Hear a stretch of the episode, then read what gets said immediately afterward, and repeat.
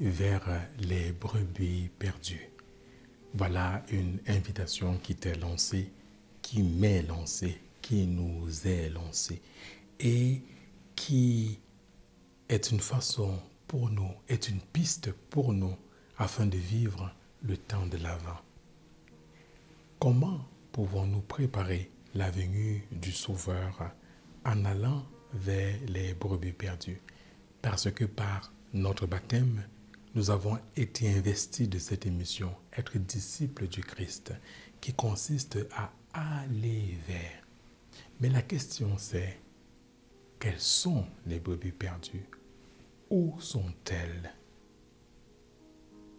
Ai-je le courage, avons-nous le courage de nous mettre en route et d'aller vers elles?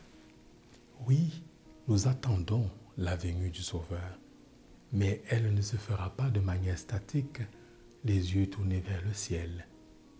Elle se fera à la rencontre des brebis égarées. C'est à travers ces brebis égarées que nous allons vivre la rencontre, la venue du Sauveur. C'est en étant en route, en mouvement. Ainsi donc que nous pouvons vivre ce temps de l'avant comme une marche en allant vers plutôt que de manière statique dans une attente symbolique. Amen.